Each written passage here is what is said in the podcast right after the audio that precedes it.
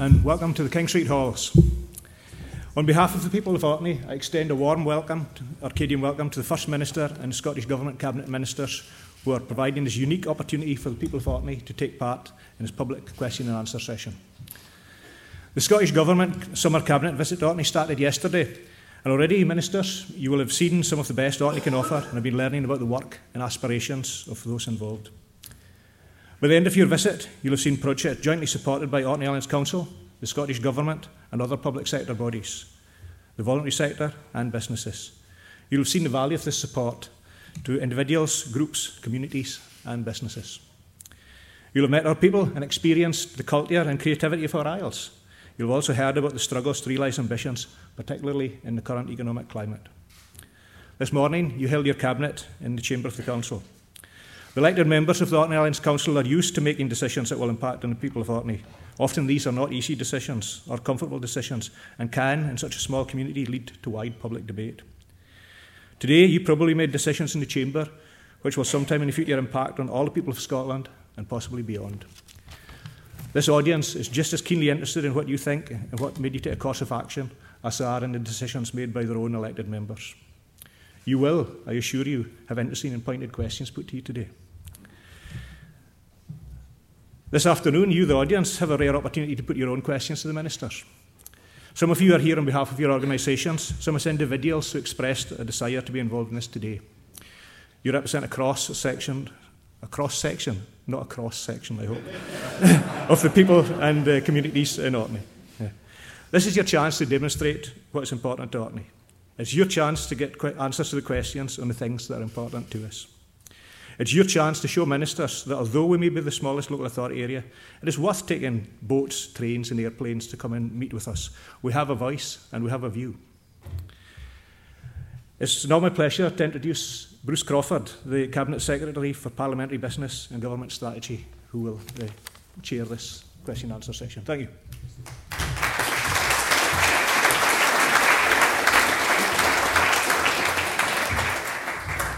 Uh, good afternoon, ladies and gentlemen. It's great to be in Orkney, and thanks to Stephen for that warm welcome, and to the Kirkwall East Church for allowing us to use these fantastic King Street halls. Now, some of you in the audience uh, will today will be more than aware. Uh, last evening, the Scottish Government ministers, together with a, a good number of local people, celebrated Orkney's creativity and culture at a reception to mark the year of Creative Scotland. And I don't need to tell this audience that Orkney has an international reputation for the quality and variety of its festivals. For instance, the St Magnus Festival and Jazz Festivals took place earlier in the summer, and the Blues and Storytelling Festivals are still to come. And these, and, uh, and, and these very splendid halls themselves are one of the venues for the St Magnus Festival this year. And Kirkwall East Church itself has actually gained two awards from the Eco-Congregation Scotland for its work with fair trade and for its use of environmentally friendly products. So it's a fitting venue for today's public discussion since culture, creativity, and green issues have been to the fore during the many visits that, ministers have had over the last couple of days. So, with that way of background, let us get down to business. The purpose of today's event is for members of the Scottish Cabinet and ministers to hear your thoughts and answer your questions. So, the most important element of any of these public discussions is the audience itself. So I'm grateful you've turned out in such good numbers in Orkney here today. Uh, your participation in this event is what will make it a success. And in order to let you know who you'll be questioning today, I want to introduce the ministers and cabinet secretaries who are here. And I'll start on my immediate left with in the front, and then I'll proceed from the left at the rear. First of all, we've got Richard Lochhead, who's the Cabinet Secretary for Rural Affairs and the Environment followed by Fiona Hyslop, who's the Cabinet Secretary for Culture and External Affairs, then John Swinney, who's the Cabinet Secretary for Finance, Employment and Sustainable Growth, and Mike Russell, who is the Cabinet Secretary for Education and Lifelong Learning. Now, starting in here with Keith Brown, we have Keith Brown, who's the Minister of Housing and Transport, followed by Kenny MacAskill, who's the, Minister, the Cabinet Secretary for Justice, Angela Constance, who's the Minister for Youth Employment, and Leslie Fraser, Scotland's Solicitor General. Now, I'm afraid the First Minister can't be here today due to family illness. Now, I know he would dearly have loved to have been here, but his loss is Nicola Sturgeon's gain. It is therefore my pleasure to introduce the Deputy First Minister of Scotland to make some introdu introductory remarks before the question and answer session begins. So, can I ask you to invite and welcome the Deputy First Minister of Scotland?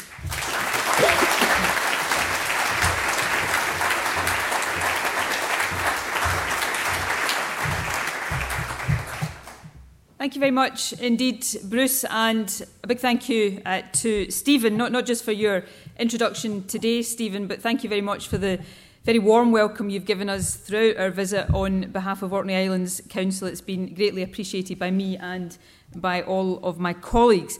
Um, the first thing I have to say is uh, I'm sorry, uh, but not from me. I have to say sorry from the First Minister. Uh, he's unable to be here with us today due to family illness, but he's really disappointed that he wasn't able to make it. I know he was looking forward to the Cabinet today, to this question and answer session. He was uh, certainly looking forward to uh, the variety of announcements we were able to make yesterday around renewable energy. I have to say, I think his disappointment grew somewhat when I told him on the telephone last night of all the delicious Orkney produce that we've been uh, eating since we've been here, but uh, he wanted me to convey his sincere apologies to you. Uh, I'm sorry to say this is the last of uh, this summer's cabinet meetings uh, round and about Scotland. We were in Renfrew last week, we visited Skye last month, and we're here in Orkney today. I think this is the fifth year that we've taken the cabinet out and about over the summer. A cabinet on tour is what we've dubbed it, but we love it. It's a fantastic opportunity for ministers to get away from Edinburgh uh, to get into local communities, to hear from people like you what your concerns uh, are, what uh, issues are on your mind. It's an opportunity for all of you to raise your concerns very directly with us, to buttonhole us, to uh, make sure that we are left in no doubt about the issues that matter most to you as individuals and to the communities in, uh, that you live and work in. So I, I hope, and if past experience is anything to go by, I have no doubt that you will take the opportunity uh, in just a, a few minutes' time to ask questions. And please feel free to ask uh, questions on any topic that is of concern to you. Given that the primary point of today's question and answer session is to allow you to ask uh, the cabinet questions, not for us to talk uh, to you. I'm going to uh, try to keep my opening remarks uh, relatively brief, but I did want to take the opportunity to make some introductory remarks to speak a little bit about what uh, I and my colleagues have been doing in Orkney over the past day or so, and to put that in some context, to explain how our activities in Orkney really go to supporting our wider ambitions for Orkney and for Scotland as a whole. Um, I heard Bruce mention to you last night's Creative Scotland reception that was held in Kirkwall Town Hall, that was an absolutely fantastic showcase of the cultural and creative activity that takes place in Orkney throughout the year. And it really is a, an impressive array of talent that you have here, uh, literally at all points of the year. Uh, and we all enjoyed that opportunity last night. Before going to the reception, I'd had the opportunity to visit the the stunning, and I, I have to say I was quite blown away by this, uh, the uh, Maeshowe burial chamber. And before that, I had the privilege of launching the next phase, the official challenge phase of the Saltire Prize at Stromness. And the reason I'm mentioning these uh, three particular visits that I had the opportunity to do yesterday is that they really gave me a very vivid impression of what an extraordinary place Orkney is. Neolithic sites older than the Great Pyramids, which certainly has the wow factor, you know, a very, very vibrant contemporary cultural scene and world leading expertise in one of the key energy sectors of the future. And that's a, a powerful combination and one that I think uh, places Orkney extremely well to take advantage of many opportunities that lie ahead.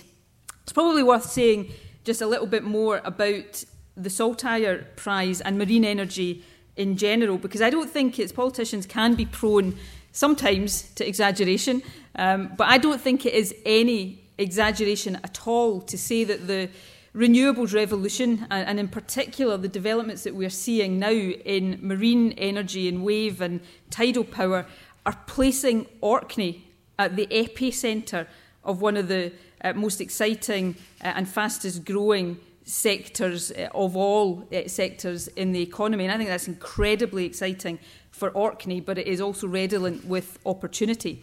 Uh, the European Marine Energy Centre, which many of you here will be familiar with, was established about nine years ago uh, here in Orkney. And back then, I'm not sure anybody was absolutely convinced one way or the other whether it would be successful.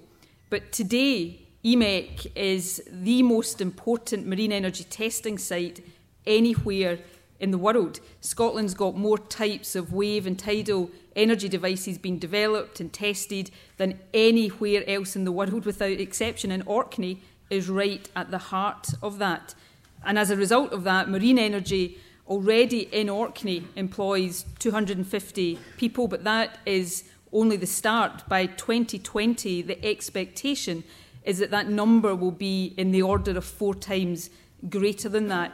And as marine energy starts to become commercially viable, and much of what the government is doing is about that uh, transition uh, period to get the technology to the uh, point where it is commercially viable, as that starts to happen, that figure is going to grow further. And the opportunities and the potential uh, really uh, is limitless. The growth of marine energy uh, has knock on effects uh, as well because we've got to build the infrastructure that will support the growth of the technology and the growth of that sector. So, uh, one of those knock on benefits was something else we were able to announce yesterday the investment by the Scottish Government of £2.5 million, uh, which will uh, be joined with, a, I have to say, a larger contribution uh, from Orkney Islands Council to enable the pier at Copland's Dock in Stromness to be redeveloped to meet the needs of the marine energy industry. So already you can see the, the potential, not just in the narrow uh, energy field, but all of the infrastructure and knock-on benefits. Uh, we also see work underway at uh, other port facilities at Lyness uh, and Hatston.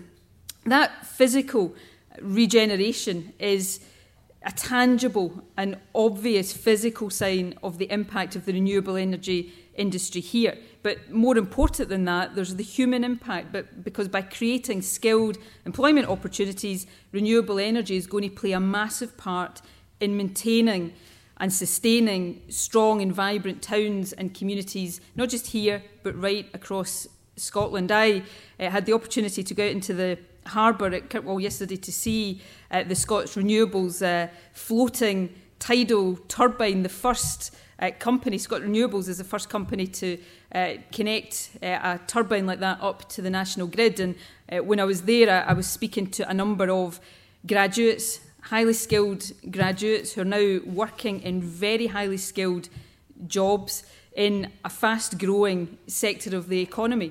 And most of the graduates I spoke to yesterday were born and bred here in Orkney. Not all of them, but most of them were. And, and that also shows the potential if we make sure the skills are, are there, that we're training people for the sectors of the future, then for communities like this, uh, the, the impact is immense.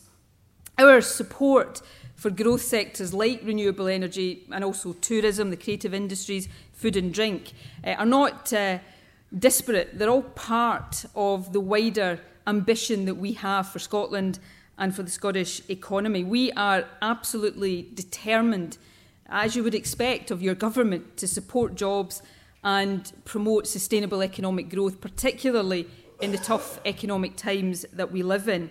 And when you look at the figures, and there's not a lot of joy to be got from economic statistics at the moment, but uh, and I don't underestimate for a second the scale of the challenge that we face. But when you look at some of these statistics, you'll see that the efforts that we are making with all of our partner agencies are having an effect. They are having an impact. So you see the labour market statistics showing Scotland leading the UK in all three of the headline indicators. Our unemployment and economic inactivity rates are now lower, and our employment rate is higher than the UK average. Now, they're not good enough, and don't uh, don't uh, hear me as saying that they are, uh, but they are doing better than elsewhere in the UK. And although economic figures show a slight decline in economic output. Again, that's smaller in Scotland than it has been in the rest of the UK. Of course, any decline in output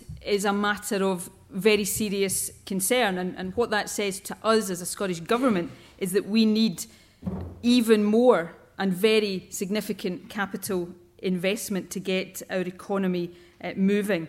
Uh, there is an impressive and a growing array of economists right now saying that that's what our economy needs, that the austerity agenda being pursued by the UK government is counterproductive, it's holding back economic growth, and as growth declines, tax revenues decline, as unemployment remains high, the benefit spend goes up and the deficit grows. So measures that are designed according to the UK government, to cut the deficit are actually leading to an increase in the deficit. So we uh, are arguing very strongly for an alternative to that, for uh, capital investment to be accelerated, to be increased, so that we get our economy growing and we get our public finances back on track quicker.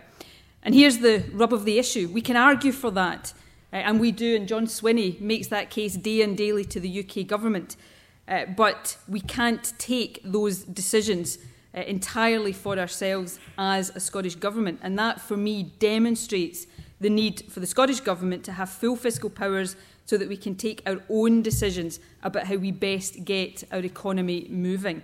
Uh, another good example of the prioritisation uh, of the Scottish Government uh, around capital investment, which is particularly relevant to Orkney, is our determination to create a world class broadband infrastructure for all parts of Scotland. And, you know, I, as a visitor here, don't need to tell you who live here about the serious limitations uh, that you experience in that. We are committing uh, large sums of investment to try to improve that position. Last month, uh, we committed 120 million to the Highlands and Islands Next Generation Broadband Project. Uh, that will mean Highlands and Islands Enterprise, in partnership with BT, can make major improvements to the region's broadband network by 2015. We've also launched a £5 million community broadband initiative that's designed to accelerate broadband deployment in more remote, remote and rural communities. But one of the biggest obstacles that we have faced in improving connectivity in rural areas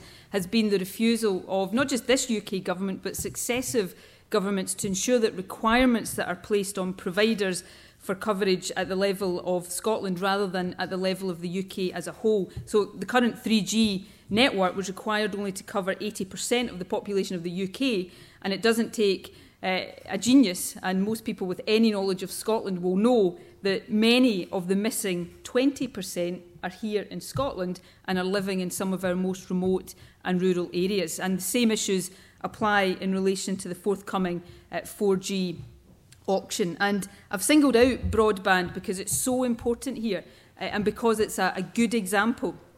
And perhaps a, an unexpected one, not the most obvious example of how our current lack of powers has a genuine impact on the quality of life of people in rural areas.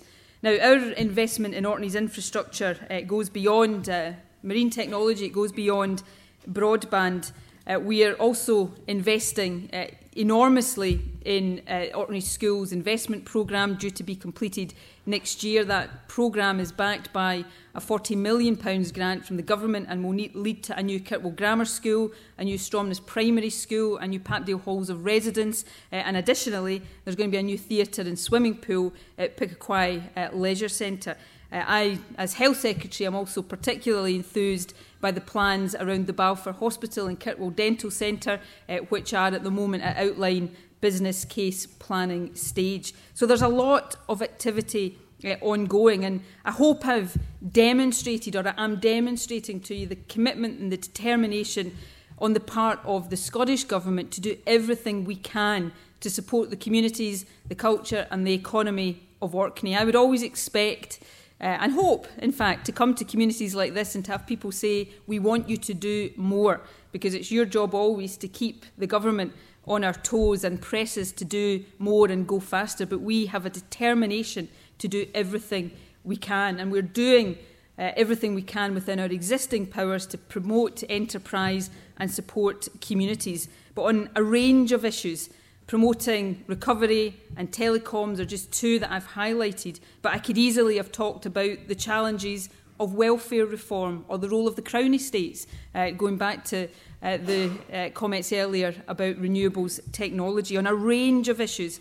Our ability to deliver for Scotland can so often be constrained by the lack of powers that we have as a government. And that's why uh, I, as a, a member of a, an SNP government, believe that independence would be right for Scotland, not for abstract reasons, but because having those powers and having the ability to use those powers in combination with the powers we already have increase our ability as a government to deliver for you and for the communities you live in.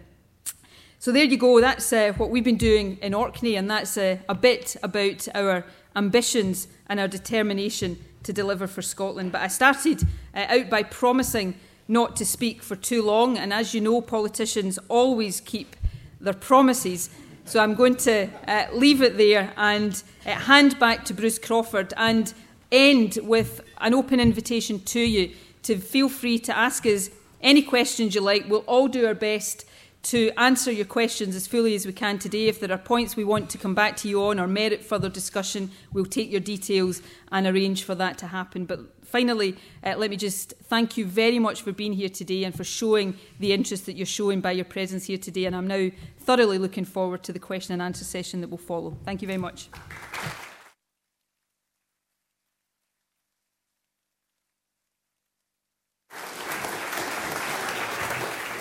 Now, I'd just like to take you through how we're going to run this event this afternoon so that everyone understands the ground rules. But first of all, let me get myself out of some trouble. Um, earlier on, I introduced Scotland's Solicitor General, the Solicitor General who's quite capable of putting people in jail. I gave her the wrong name. It's not Lo- Leslie Fraser, it's Lesley Thomson. So do forgive me, Leslie. I hope I'm not going to find myself prosecuted anytime soon. Um, well, what we'll do this afternoon is I'll ask you to, and I'll go around the hall trying to put questions into batches of three. So that allows the, the process to be properly managed. The questions will be fielded by the Deputy First Minister and she'll choose which minister will answer the questions. There are roving mics. There are three of them. So if you, if you, do, if you are asking a question, please, when you have that mic, tell us who you are. And if you're representing an organisation, tell us which that organisation is. That would be very helpful. Um, we're trying to finish this today at about 2 o'clock. And, and I've been told that's the, the last moment we can finish because We've got other travel arrangements and ministers are going off to do other events also. Um, so I'll try to start to get to the end of the questions at about 1.50 um, and ask the, the, the last series. Now, I hope we don't run out of time, but if we do, there's a box in the annex where you can put your question and, on a bit of paper and we'll make sure you have the answer to your question. Uh, these kind of sessions I always find work best when the audience asks succinct questions, obviously put your point, because that enables me to make sure the ministers also give you succinct answers. So please try and help me as we go through that process this afternoon. And I'll ask who wants to ask the first question.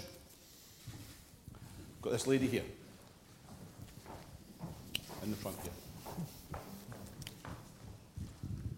Thank you. Um, Sally Inkster, Chief Executive, Orkney Housing Association.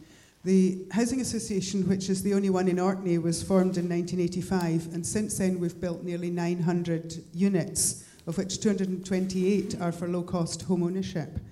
We're grateful for the amount of money that we've received from the Scottish Government in the past, which has enabled us to deliver this affordable housing for Orkney. And I'm aware that the, the Government continues to give priority to this investment, but recent changes have placed the decision making about the allocation of your funding with the local authority and has made us de- dependent on the local authority to top up your subsidy. Now, the Orkney Islands Council has an active council house building programme itself and is quite clearly conflicted in this matter um, in making the decisions about allocating the investment money.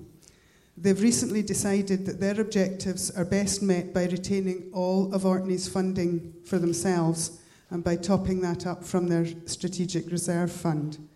The consequence for the association is no development programme going forward, and our last project will complete August next year. We will have to look at the staff restructuring, and in the, uh, as a result, we'll lose our capability to deliver new build housing. I believe Orkney will be less responsive, uh, less fleet footed with any new monies that come available for house building if the only housing association is no longer developing. There will be no more shared ownership, no more shared equity for Orkney if we're not developing. So, my question to the Cabinet mm-hmm. is Does the Scottish Government believe RSLs have a strategic role to play as providers of new affordable housing? And if so, how do they intend to prevent the decline in their development capacity and the inevitable skills loss from, um, resulting from the current investment policy? Thank you, Sally. Who else would like to ask a question? Anybody else on this side? Gentlemen here, or unless there's somebody further back. Anybody else back here? On you go. Hello, uh, my name is uh, Alistair MacLeod. I'm chairman of Orkney Alcohol Counselling and Advisory Service. Um, this year and last year, our client numbers have soared, yet we suffered a loss of £20,000 in income through cuts. There is to be a £95 million released from extra rates on supermarkets. This money is not tightly drawn to alcohol services such as ours per se. When will this new money be released and can it be targeted at services such as ours. And I would just say that the services we provide are uh, alcohol counselling, general counselling, uh, youth counselling, and pupil counselling in schools. Thank you.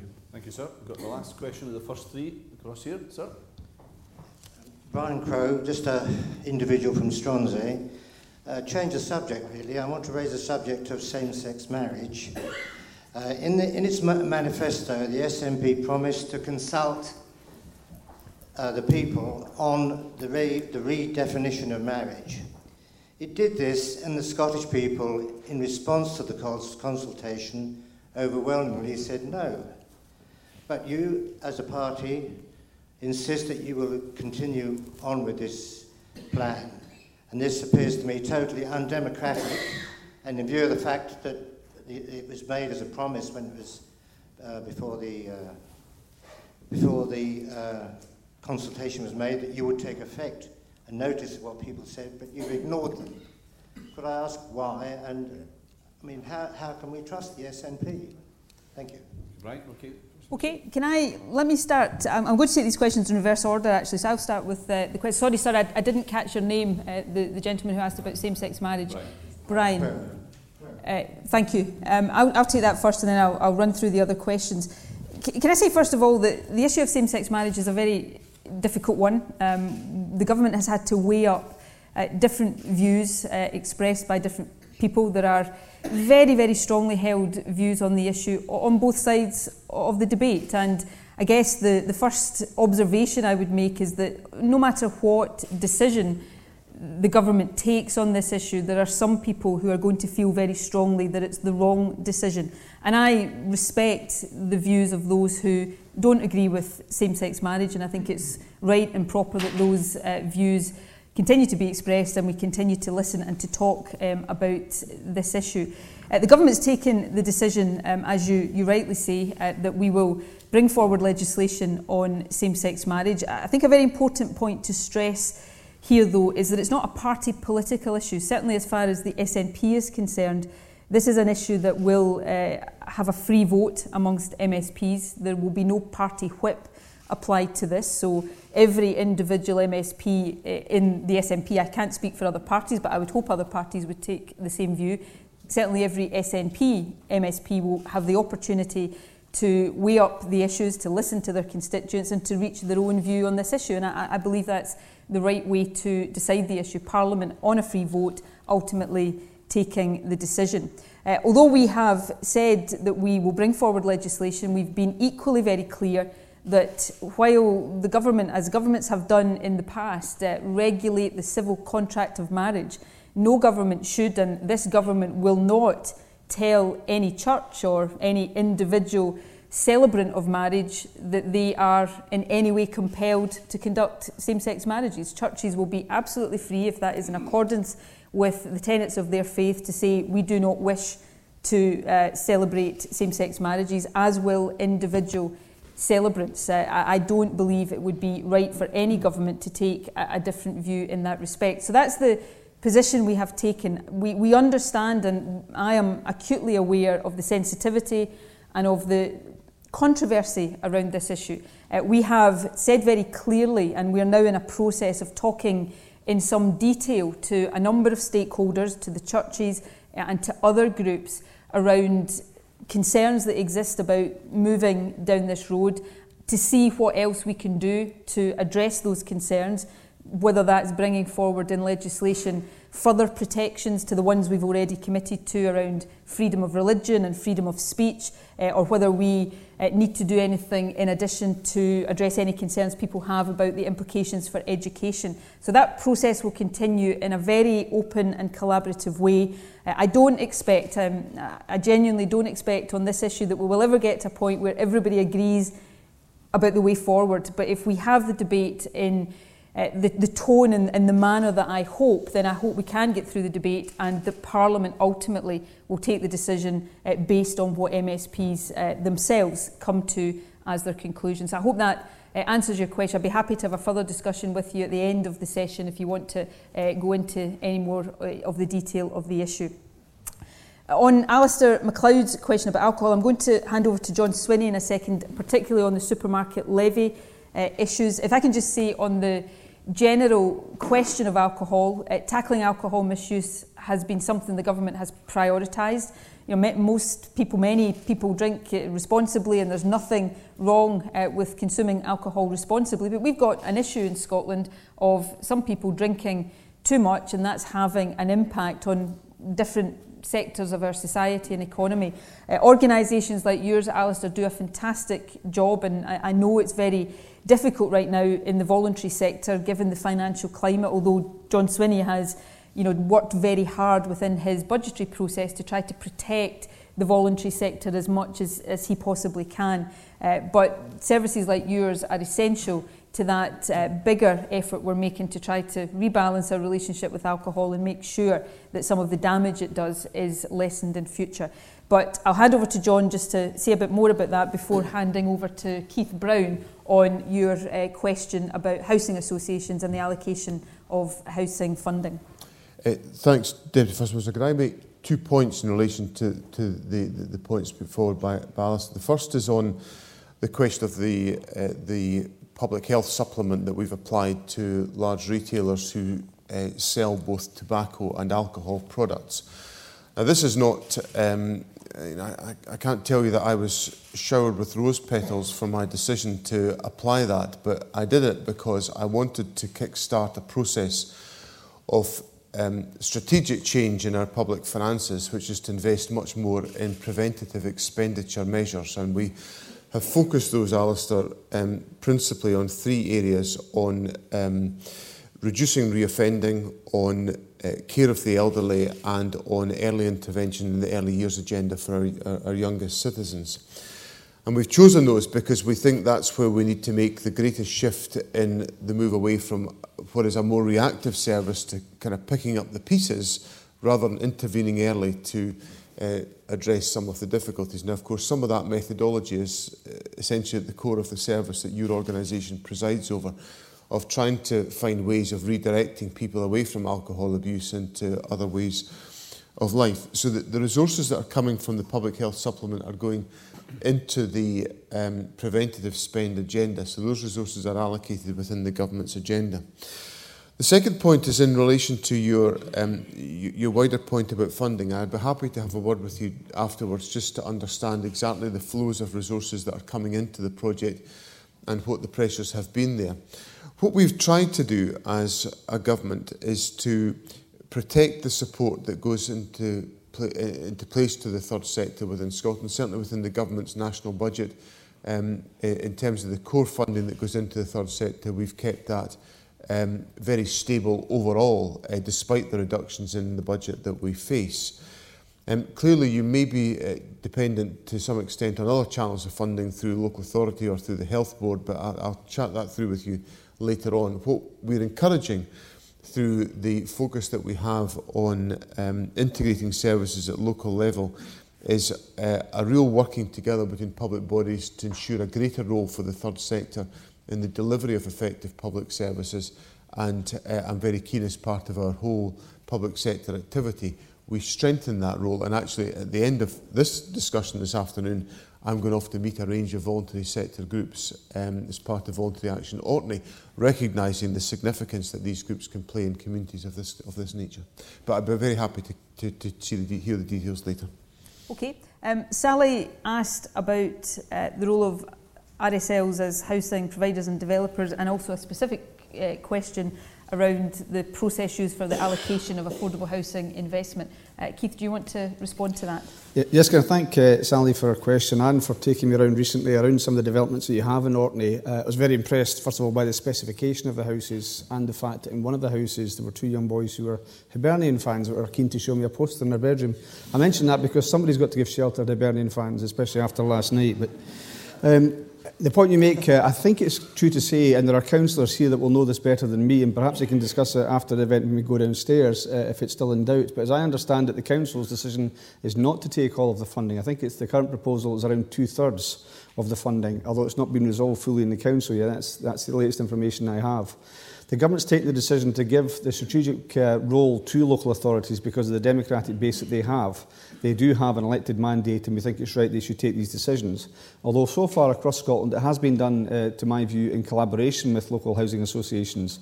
And certainly, from the government's point of view, it's good to have a mix, not just the one provider.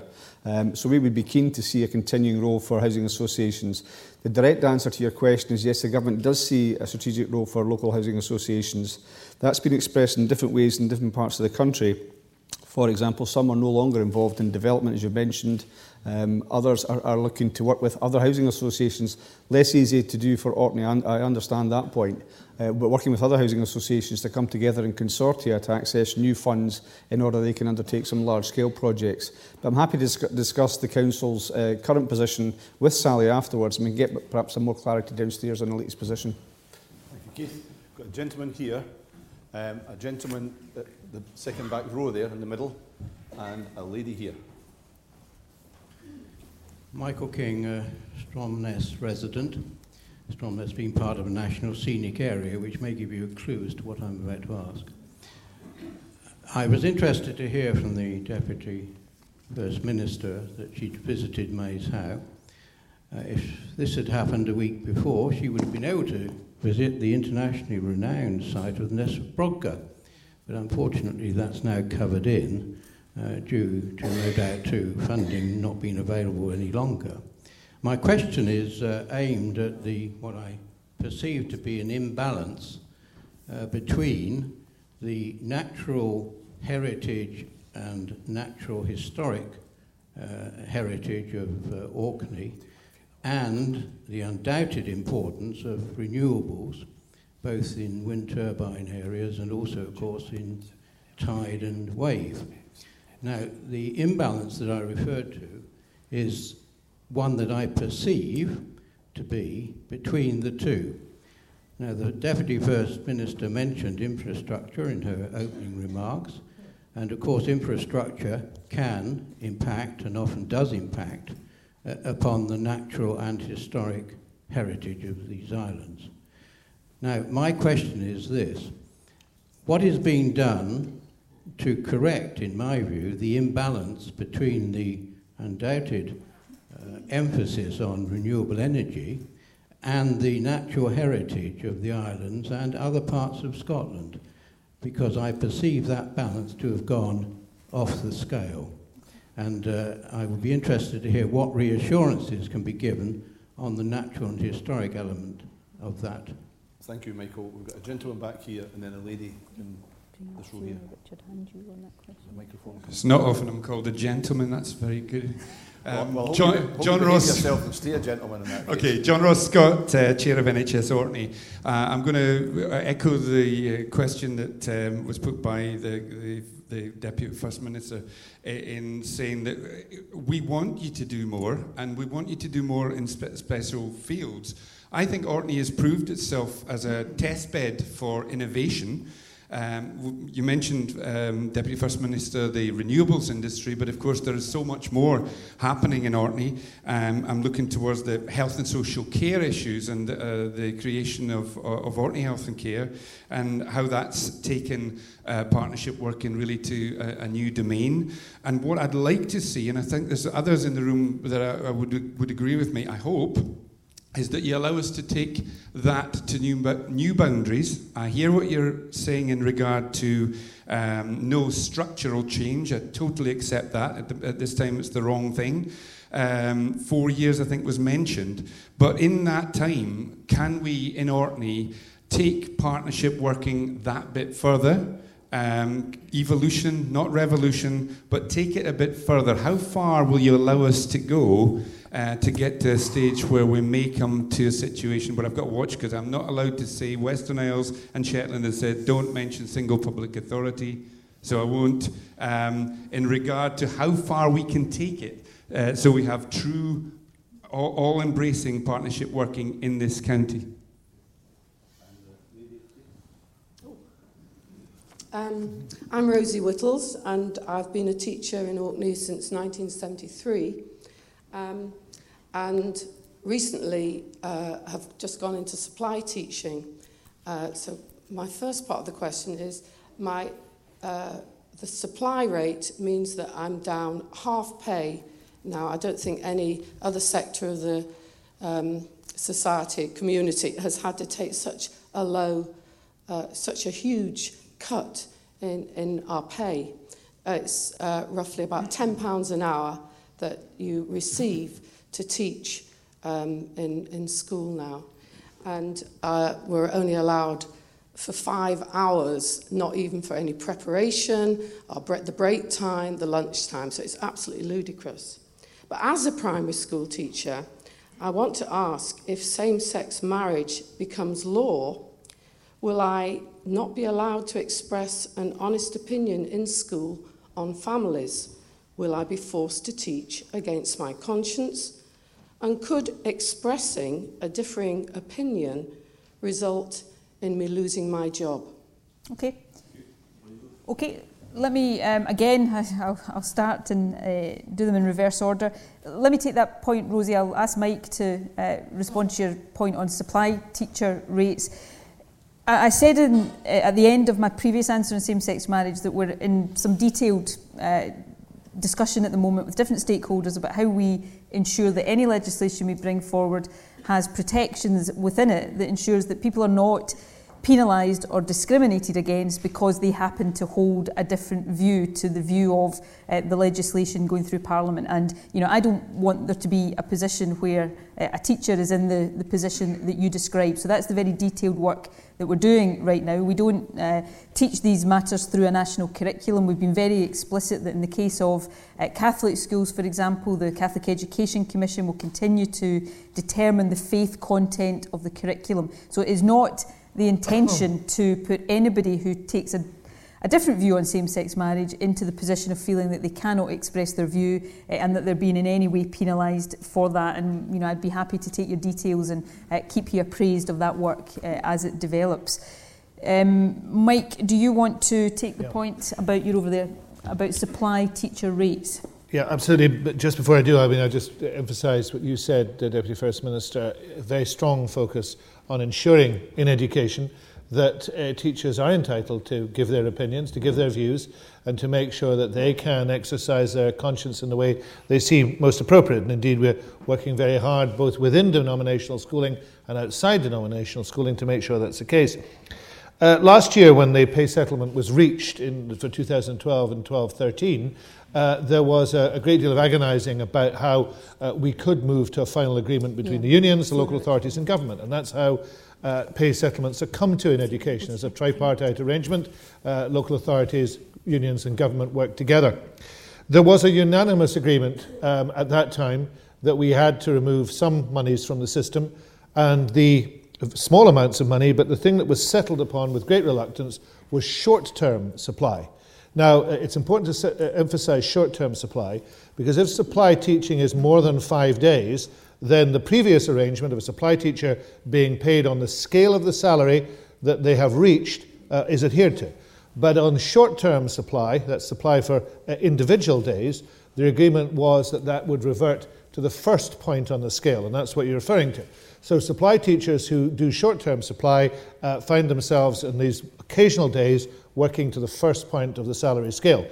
Now, normally, most people who are doing that work are, are teachers who are uh, endeavouring to get a full time job. So they'll be just into the professional, just have done their probation. They'll normally be on that first scale and they'll be working their way through. There are some teachers who uh, choose, or, or, or for other reasons, do short term supply, and they've found themselves hit by this.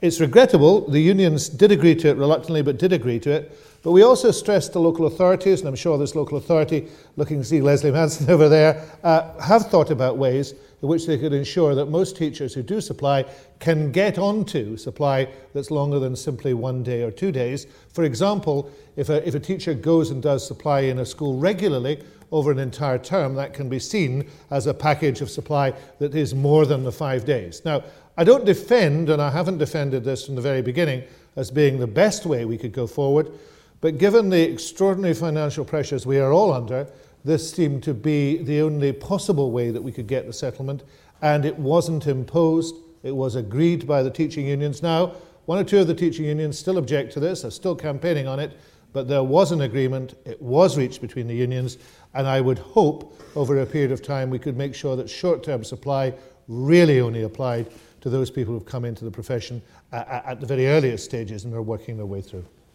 Okay, um, I will respond to John Ross Scott's question. Um, I think, John, you're right to point out the spirit of innovation that is alive in Orkney, and I'm, as you know, very uh, well aware of the work around integration of health and social care. You are, in many ways, a pioneer for the work we're now doing nationally to bring together health and social care to improve the outcomes for people who rely on these services.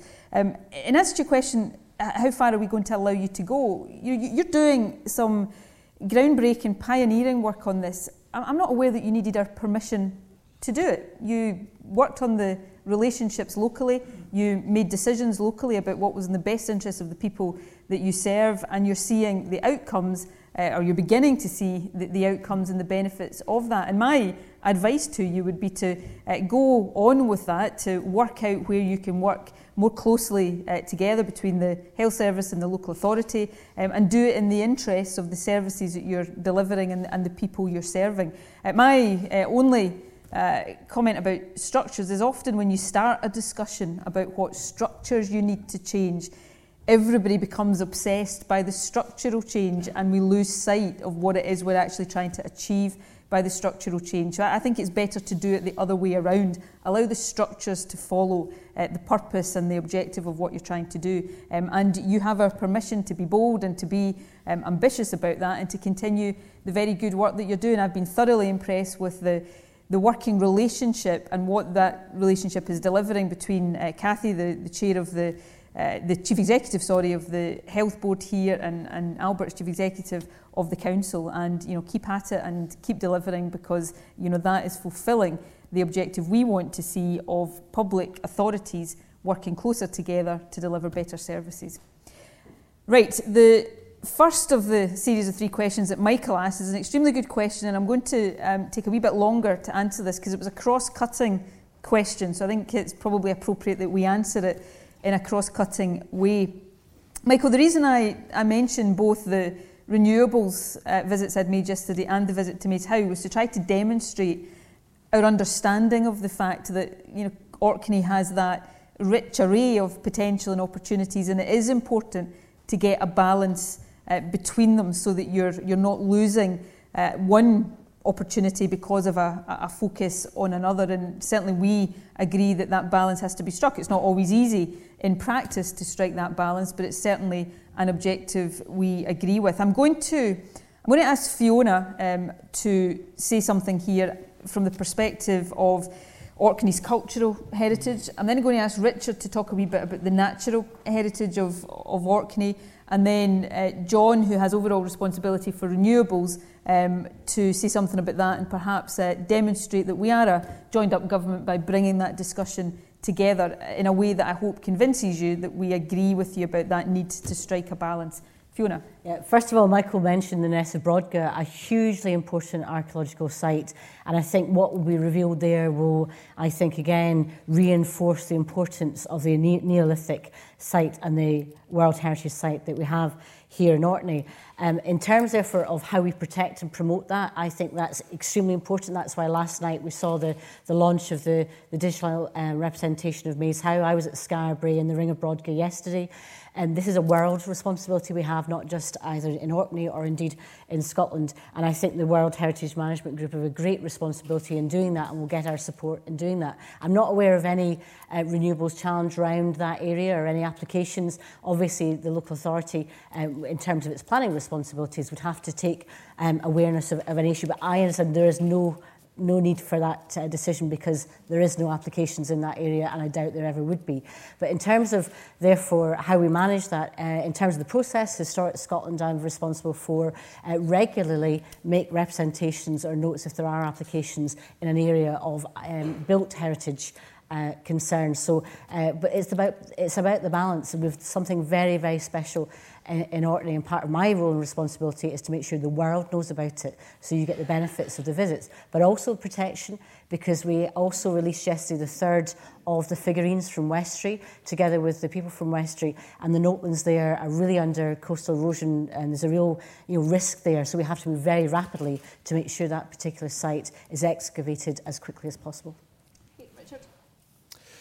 Well, Orkney is a spectacular place and it's got spectacular seas, and of course, at the same time as having these magnificent waters and landscapes, there are massive economic opportunities, as we've just been discussing.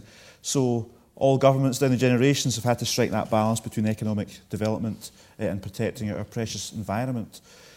And clearly, offshore renewables is a massive opportunity in Orkney, and there's been announcements over the last couple of days about that as well.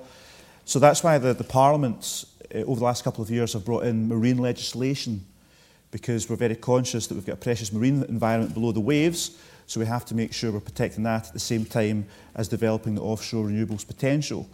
So there are a couple of candidates around Orkney for marine protected areas, for instance, which is a new designation under the Marine Bill for Scotland. And these kind of designations are there because we want to recognise and designate special marine features. And that can also include uh, historic features that lie beneath the waves, uh, as in kind of built heritage but below the waves, uh, not just the natural environment like species and plants, etc. So that's now in place in Scotland and that's uh, leading uh, the whole of Europe, uh, in my estimation, in terms of how we're trying to protect our marine environment. And of course, in terms of offshore renewables, we've got the government agency Marine Scotland to work closely with the developers, uh, the local authority in Orkney, and any project that goes in place in our waters, of course, has to go through thorough environmental assessments to see if there's any measures that have to be taken as part of the project just to protect any of the features. So I think we are uh, blazing a trail in Scotland in terms of trying to get that balance just right. On the one hand, achieve these massive economic opportunities, uh, but at the same time protect our, our environments as well and And John, no doubt, will speak about what happens onshore, where there's uh, a big responsibility with the local authority as well as national government to do the, the same kind of approach. Okay, John. I think in, in the first point I would say to, uh, to, to, to Michael is that every single application um, is subjected to the most rigorous and comprehensive scrutiny. And indeed, uh, you know, I'm quite sure I could fill this room with developers who would complain about the level of scrutiny and information that has to be provided for any application to be considered. Um, and they regularly complain about that to, uh, to, to, to ministers. Um, now, we haven't kind of given into that because we think it is absolutely fundamental that every application has got to be considered um, in, in great detail it has to be subject to, to wide consultation. So if we take some of the particular issues around about Orkney, and, and both my colleagues have referred to that, um, there will be issues of a specific marine character that have to be taken very much into account and competing interests that would have to be considered. And then on the historic question that uh, uh, Fiona and her team look at, particularly in the perspective of Historic Scotland, who will be statutory consultees in all of these processes and in any consideration of these applications, you just you you are you you are obliged. Obliged isn't even a hard enough word to take into account the perspective of historic Scotland and historic Scotland um, uh, articulate that perspective uh, very wisely, in my opinion. They are utterly respectful of Scotland's um, heritage and uh, the, the basis of that and the importance of that uh, in respect of our obligation to the past and the care and the stewardship of the past. Um, all these Historic Scotland um, uh, facilities, they are, uh, you know, the, the billboards say they are, you know, carrying out the functions on behalf of Scottish ministers. It's a, it's a duty they take very seriously, but also in terms of how these uh, sites contribute into the, the modern day tourism opportunities that we have. So that um, assessment of all of the issues and considerations is taken immensely seriously by all aspects of government in, in, in the process. Second point I'd say to you is that uh, uh, there is always um, an attention, despite every application being looked at individually, to look at cumulative impact. Um, so um, where some developments perhaps get approved, it doesn't mean to say that that, uh, that, that, that then um, enables all sorts of other developments to, to, to get approved because there is the sense of cumulative impact that needs to be taken into account. As an illustration of some of the decision making that we have arrived at, you know, we have turned down plenty of wind farm applications because they have been in unsuitable territory. Um, uh, my, my colleague in the last parliament, Jim Mather, to much consternation, uh, turned down a major application in the Isle of Lewis because it was just quite clearly and utterly, totally unsuitable to the terrain and the circumstances of that area. And it was turned down before anybody wasted too much money on trying to pursue uh, the argument. Um, so we, we will take these decisions where the location is utterly unsuitable and in contradiction to planning policy. Um, we rely on an element of participation and cooperation with local government. Uh, Orkney is one of the councils of Scotland that has a spatial uh, framework in place for the consideration of wind farm developments, uh, which has been formulated locally, and that has a material uh, significance in the planning process. And I, I welcome the fact that Or Orkney Islands Council has formulated that. I wish all local authorities in Scotland had done that. That might have made some of our decisions in other parts of the country slightly more um, uh, straightforward to take. Um, but I welcome the fact it's happened in Orkney. Final point that I'd just say to you on, on reassurance, Michael. Um, in our two national parks, we have absolutely no wind farms. Um, so you have vast areas of Scotland's natural landscape where there are no wind farms um, because of the issues around about uh, scenic beauty. And in the national scenic areas, there are only five small, all of them community wind farms with community ownership and community uh, routes in any national scenic area in Scotland. So the government does take these issues immensely seriously, and as my colleagues have said, we have to balance competing factors, but one of the principal issues we have to preserve is the fundamental historic and natural character of Scotland, which is a unique um, impression of what our country is and how our country has developed. Thank you, John. Okay, we'll try to be briefer in our next round of answers. I was just about to say that. We get a bit quicker, ministers, we might get through some more questions. But the audience need to remember this as well.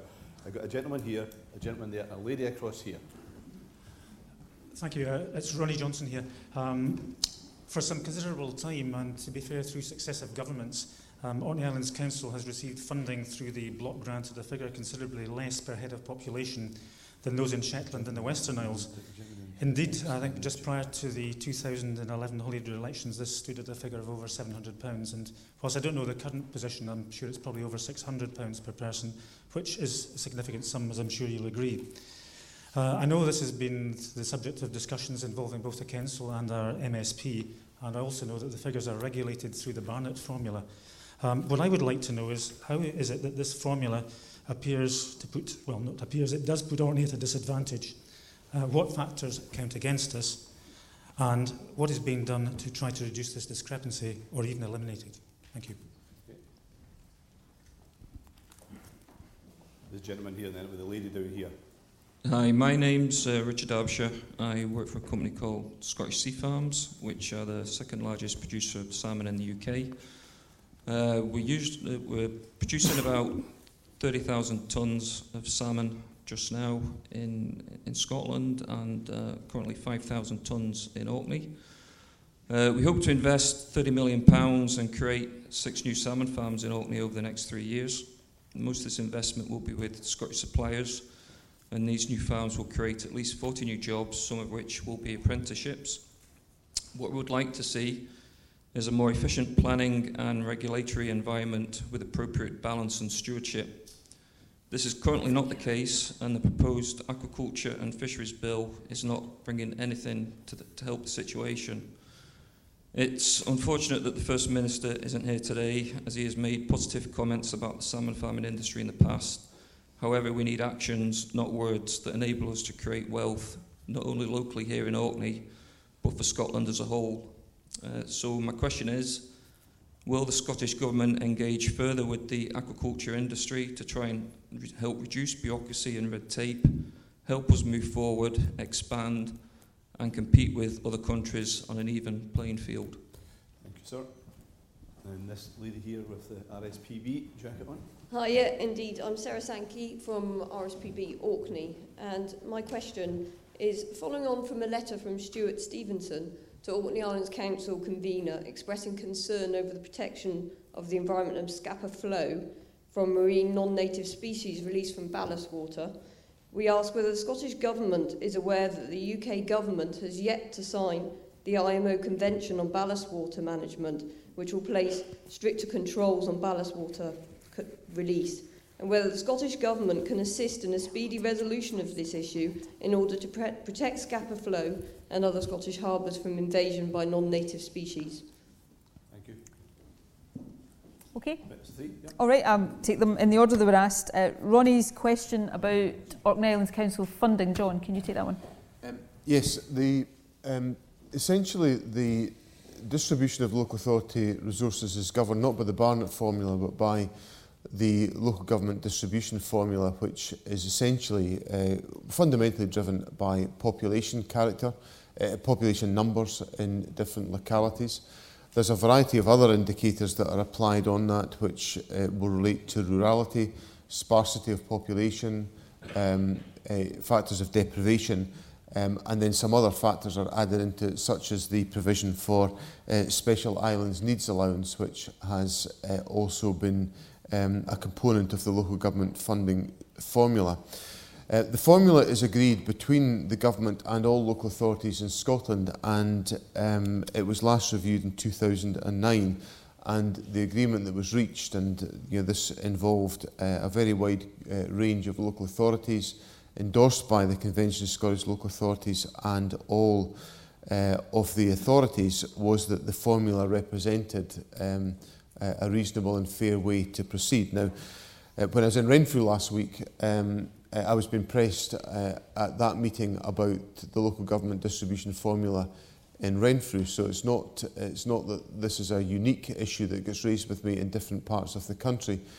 Um, I, I, I would point out that there'll be some uh, you know, other authorities in the country that won't raise this issue with me because they're entirely happy with the contents of the local government distribution formula.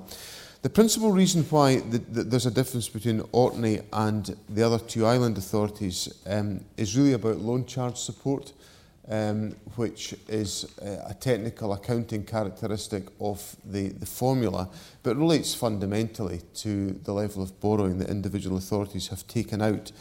Um, I can assure you that um, you know, there are other parts of the formula where um, uh, Orkney does better than other island authorities. For example, on Special Islands Needs Allowance, uh, Orkney receives £5.8 million um, and the other two island authorities receive £6 million each. So the difference is really um, a, a, a, of a much minor level at, uh, at that point. So the formula is a, a means of distributing a complex range of different resources around the country. But the objective of it is to relate it um, as close as possible to need within localities. And the assessment of need is arrived at by looking at a range of different indicators. Population, sparsity, deprivation and island character are amongst those factors. Okay, thanks, John. Richard, could you um, address Richard's question about uh, salmon farming? And can you also address the question from the lady whose name I'm sorry I didn't catch, Sarah, um, about protection and scapa flow? Thank you. I'll take Sarah's uh, question firstly over the ballast water policy uh, in Orkney waters. Now, when it comes to the exchange of ballast water, clearly there's potentially an environmental impact, and that's why uh, the government's environmental agencies are working closely with the council uh, as they revise their their policy on ballast water because quite clearly if foreign vessels uh, come into your waters and then uh, deposit ballast water, that could potentially introduce alien organisms into our waters with potential damage. That's why it's got to be regulated and uh, thoroughly investigated, and that's why we're working very closely uh, with the Council in this issue. So at the moment, the revision is taking place of the policy at Council level, and Scottish Natural Heritage are giving advice to the Council and working with them. So the answer, uh, the, the question was, is the government working with the Council to try and get speedy resolution? The answer to that is yes. Of course, we have concerns at the moment because the environmental advisors and the scientists are saying there is a potential risk under some possible scenarios. So we have to work with the council to try and make sure we do protect uh, the marine environment. And I guess it sort of relates to the, one of the uh, questions previously about how we balance economic development with protecting our, our natural environment. So we'll continue to work with uh, the council on that. I think there's potentially some risk to the lock of Stenness uh, and the Natura site there. So under EU legislation, we've got to protect the Natura sites, and that's why SNH have got an interest in this particular issue. So I'll certainly keep a close eye on it uh, as a Stewart Stevenson Environment Minister. Uh, and in terms of the salmon uh, farming sector, well, clearly, for those of you who've been paying attention to Twitter and Facebook and the news, hopefully you'll notice that Scottish Food and Drink Fortnight is just around the corner. Uh, we're going to launch that in the next couple of days. So over the next two weeks, we're trying to persuade the world to eat a lot more Orkney uh, food and drink. So I hope you're going to join in with that over the next couple of weeks. And Scottish salmon and Orkney salmon is a big part of that enormous success story. Uh, so we are very, very supportive of the Scottish food and drink sector, particularly here in Orkney, where it's so hugely important, uh, and the local salmon sector. And I know there's already about 60 jobs uh, locally, so it's good to hear there's some proposals to create new jobs as well. But of course, again, we have to have uh, the industry working uh, with the community, with the council, with ourselves, on making sure we're operating within environmental limits. And the purpose of the Aquaculture and Fisheries Bill, which is going through Parliament, is to make sure we can balance those interests. We've got wild fish interests, we've got the aquaculture interests, the wider interests over marine environment. So we have to balance all of that, and that's the purpose of the bill. So the bill is looking at introducing, for instance, the voluntary reporting of sea lice eh, and other issues. Other countries do that. We don't do that here, and a lot of people think we should do it here. So let's get that balance right and let's help our salmon sector expand. That's very much the purpose uh, of the legislation. Uh, we're currently considering all the consultations we've received, including many from the salmon farming sector, so I do assure you, uh, Scottish Sea Farms, that we will be taking on board your comments and hopefully there will be some areas where we can respond positively. Okay. A gentleman here, a lady at the back here who just put her hand up just now in the green. Hello, uh, Tim Deacon, Orkney Cheese Company. Um, I've got a question. Is there anything that can be done to address the fact on business rates that Orkney Cheese is paying three times as much as a company on the Scottish mainland that is producing, um, sorry, the company on the Scottish mainland is producing three times as much as Orkney Cheese, but is only paying a third of the business rates that Orkney Cheese is paying? Thank you. Okay.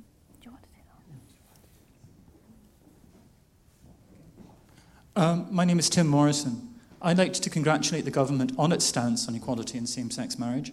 As someone who grew up here and suffered the effects of faith based homophobia, I would like to know how the government intends to protect minorities from religiously based slander and hate campaigns disguised as freedom of speech.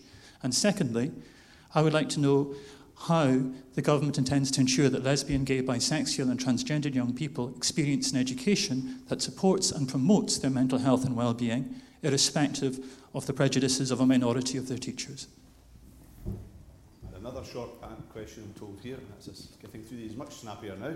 And we'll get the same back from the Cabinet Secretaries and Ministers, it'll be great. Um, Renata Andrews, Youth Counselling Coordinator at OACAS.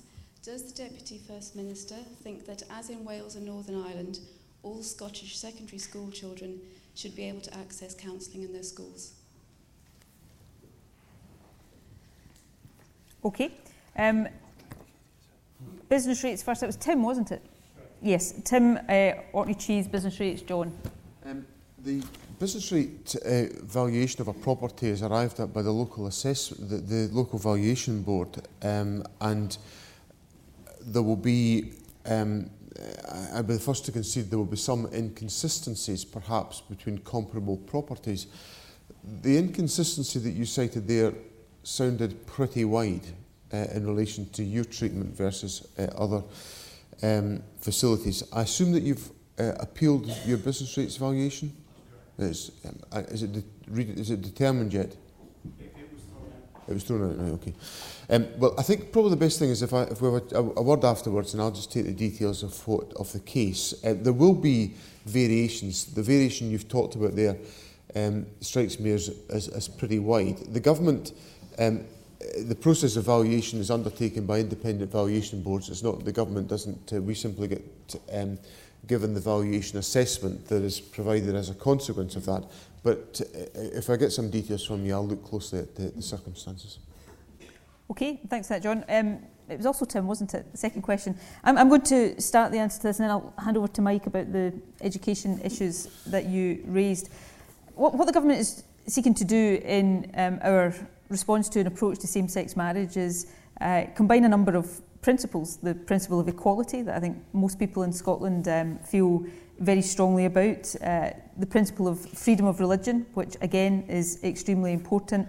Uh, and thirdly, uh, promoting a Scotland where everybody uh, can live free of discrimination. Now, you know, I believe, and maybe I'm an optimist, I, I believe it's possible to have a Scotland that combines all of these uh, principles, and that's what we'll be trying to achieve, not just in the substance of what we take forward, but in the manner in which we take it forward. And that, I, I think, places a responsibility on all of us in Scotland, regardless of what our individual view on same-sex marriage happens to be. We, we all have a responsibility to approach this in that spirit. And, and I believe if we do, uh, as I said earlier on, uh, not uh, that we will get to a point where everybody will agree, but where we can work our way through this issue, stay true to those principles and enhance our process of democracy along the way. And that's uh, our aspiration, and it's what I certainly will be, will be working hard to achieve. Uh, I appreciate there are particular issues in particular areas. You've raised uh, issues around uh, education, and I'm going to hand over to Mike. And Mike, could you also take on yeah. uh, the third question around counselling in secondary schools? Absolutely. Um, it is very important, and I, I, I absolutely endorse what you've just said about freedom of speech and, and equality. I think the point you're making, Deputy First Minister, is, is absolutely the correct one. We have to have the principles that guide us. Uh, there is no principle that permits, uh, and you've made the point, uh, hate-based teaching, uh, and that wouldn't be permitted in, in any school. And nor do I think, for example, that uh, in denominational schools, uh, the Catholic Education Commission would wish to, uh, in any shape or form, see that as part of the curriculum. In denominational schools, Catholic schools particularly, though there are one or two other denominational schools in Scotland, uh, in the Catholic schools, the Catholic Education Commission is the principal advisor and supporter of the curriculum. Uh, they will be absolutely entitled in that process, and indeed that's the process we have at the moment, of saying what they believe to be true. But that is within the context of the normal law in which people would not be encouraged to, uh, indeed, would be forbidden from encouraging prejudice of one sort or another. So there has to be freedom of speech, equality, and the earlier question I've had about freedom of speech is the correct one and actually equates with yours, as long as both sides recognise in this debate that there has to be a fair discussion but it is not a discussion about hate or prejudice, and that cannot happen. And we work very hard to make sure that that circle is squared within our schools so that young people get the best possible opportunity they can. And that bridges into the question about counselling, where there needs to be um, the opportunity for young people to access counselling. Now, I'm not going to, I couldn't give an absolute guarantee that that would be available in every school in the way it is in uh, Northern Ireland and Wales, not because I don't think it's the right thing to happen, but because we have in every uh, education system, there are different arrangements that are put in place. For example, in Northern Ireland, they actually still have a selective system, and we wouldn't copy that uh, uh, automatically and put it into our system. But broadly, there should be equitable access to counselling and to support for all young people, whether it comes to the school, whether it comes through young people's organisations, there are a couple of specialist organisations in Orkney that provide it, as there are in most areas. But I would want to see that make sure that young people are supported advised, helped, and always, always, always protected against prejudice or unfair treatment. Thank you, Michael. We're moving on quite quickly so we can make the questions even snappier. Stuart Gray. Uh, I'm speaking as an individual. Uh, uh, the Deputy First Minister uh, talked about um, uh, protection. Uh, sorry, this is concerning same sex marriages. Um, talked about protection for uh, for ministers, uh, uh, for teachers, and uh, uh, for other um, concerned individuals. Uh, I have uh, a document that suggests that the, uh, this protection for opting out of the redefinition of marriage may not be legally possible. Um, if this is the case, will the government still proceed with the legislation? There's a lady back here, and then I've got a gentleman here. Good afternoon. My name is Andrea Spence Jones. I'm the Service Manager for Advocacy Orkney. Um, I would just like to make a comment actually that does lead to a question, and that's while I celebrate and enthuse the advances in renewable energies and this entire sector in Orkney, the direct impact of this is unlikely to benefit the people we represent, and that is the people that are on the furthest edges of society. I, I, sorry, um, as with all other third sector agencies, we're constantly looking for more and more funding, and I appreciate that there are reductions that affect all of us. However, we are simply firefighting. this has a direct impact on our clients in that if we can't plan ahead because we simply don't know if we'll have adequate funding to exist. And I'm sure that you're all aware that this advocacy is a statutory requirement for people under the Mental Health Act. So, therefore, I would just simply like to ask would the Scottish Government be prepared to be explicit about the funding that we may have over a substantial period, which also would allow us not just to exist and provide a service, but to flourish and thrive, as with the, the other renewable sector industries? And I would like to thank the Deputy First Minister for expressing a personal interest in advocacy Orkney in her previous visit. Thank you. Okay, and we've got a gentleman here. Uh, Danny Harkis, uh, Westray Community Council, one of the North Isles. This was actually in, in three sections, but under the heading Well, as of long as you make transport. sections very quickly, yeah, sir. I Very will. quickly. Uh, firstly, regarding the new air ambulance contract, is the Cabinet quite happy and contented that the new service will meet the shortfalls that's been addressed in the existing service over the last few years? Uh, secondly, uh, inter-island transport um, through the development of the islands of Orkney, uh, through development trusts and that, there's a greater need for transport links, both air and sea, between mainland Orkney and the islands. And that's struggling at the moment to meet the capacity that's being required, um, and that's going to grow in the future. The local authority put quite a bit of money into that every year. Would the Cabinet be willing to look at ways to see if they can meet some of that shortfalls in the shorter term? And the third part is looking at the longer term, looking forward to what we've been discussing a few years as a ferry replacement programme and sort of an update on what stage that is at. Okay, three Okay. questions. Hopefully, we get three quick answers. to Okay. that. We're I'll- moving into the final slots now. I'll, so- I'll do my best, Bruce. Um, let me take same-sex marriage first of all. Stuart's um, question is the Solicitor General here would uh, no doubt be very quick to remind me all Scottish Government legislation has to comply with uh, the law and uh, particularly around uh, equality uh, law, etc. We are very clear that, um, you, as you will understand, we've looked at this very, very closely. Protection for churches exists already in uh, current law, Schedule 23 of the Equality Act uh, 2010. It's a UK piece of legislation. Uh, clearly uh, provides the ability for uh, religious organisations to opt out. Uh, we, in our judgment, think that if we are to provide robust protection for uh, an individual celebrant, say a church decided that it did want to celebrate same-sex marriages, but an individual celebrant uh, thought that was against their faith. Uh, we believe the current law wouldn't provide a, an absolute protection at the moment, so we've made very clear that we need to uh, secure an amendment to the UK Equality Act, and we're discussing at the moment with the UK government the form that that amendment would take. Any other protections we uh, build in, and they'll be subject to discussion, of course, have to meet the legal requirements uh, that we uh, are, are required to, to meet, but that's uh, a very clear part of our process. John, I'm going to uh, ask you to take on the question about advocacy and the third sector before coming back finally to the transport questions. Um, some of the points, Andrew, on, on, on the funding of the third sector I've made earlier on in one of my answers, but uh, can, can I make a couple of points here?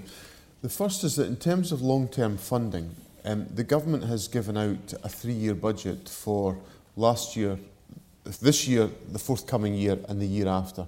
So to the public agencies that will be funding you, they have clarity essentially about their budgets for a three-year period. So there really is no um, argument why organisations that are funding an organisation like Advocacy Orkney cannot give you three-year funding certainty. It's impossible to give you any funding certainty beyond that. With the, I think it's quite understandable, given the fact that we don't know the shape of public finances beyond, beyond that period. The second point I would make is that there is an absolute need for services of the type that you are providing in general, but particularly in times of economic difficulty, given the acute stress that people will experience.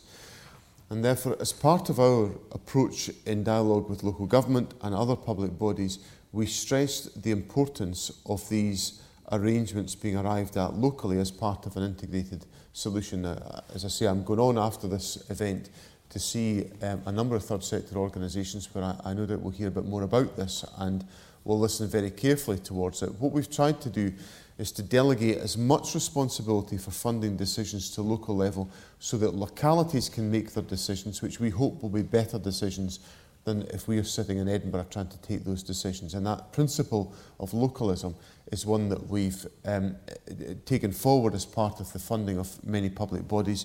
Um, but obviously, I keep a very close eye on whether that is producing the right outcome at local level. And I look forward to hearing more about that this afternoon. Okay, thanks, John. And lastly, the, the three-part question from Danny. I'll uh, address the first part, which is about the uh, reprocurement of the air ambulance contract. Now, clearly, Scottish ministers are not uh, a contracting party. The Scottish Ambulance Service is the lead agency in this. I, I, as Health Secretary, I'm satisfied with the process they've gone through. I'm very well aware of the opinion that was expressed uh, and I'm sure continues to be expressed in Orkney about the uh, feeling that there should be a, a locally based aircraft.